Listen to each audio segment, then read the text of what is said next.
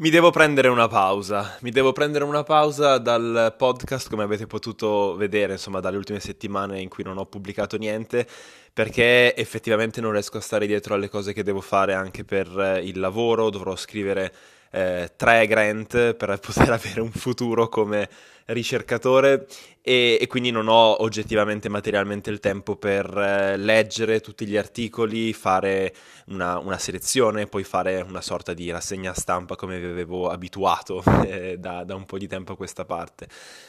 Mi dispiace interrompere, però appunto mi trovo un po' costretto a farlo, però eh, vi posso dire che eh, mi piacerebbe ritornare a fare questo podcast eh, in futuro, non so quando, forse alla fine di quest'anno potrò ricominciare o direttamente poi l'anno prossimo, perché penso che sia molto importante capire veramente il cambiamento climatico e andare un po' al di là delle solite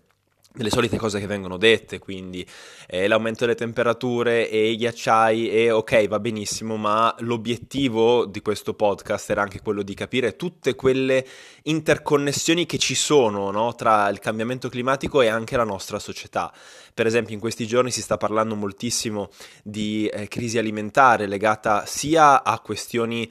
collegate al cambiamento climatico, ma anche collegate alla guerra in Ucraina e sono delle tensioni per il prezzo del grano che in passato hanno eh, scatenato o comunque hanno contribuito a scatenare la primavera araba eh, nei paesi come Siria, Egitto, Algeria e Tunisia. E quindi capire eh, come anche la mh, politica, la geopolitica, il cambiamento climatico e determinate tensioni sociali eh, siano interconnesse io credo che sia molto importante ed è per questo che eh, nel mio piccolo ovviamente cercherò di eh, ritornare a parlare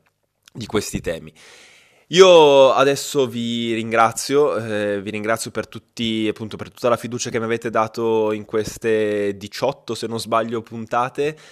e mi scuso se non ho fatto prima questo annuncio, diciamo, di, di sospensione, ma ho voluto pensarci un pochettino perché magari riuscivo a eh, in qualche modo ovviare eh, e invece non è stato così.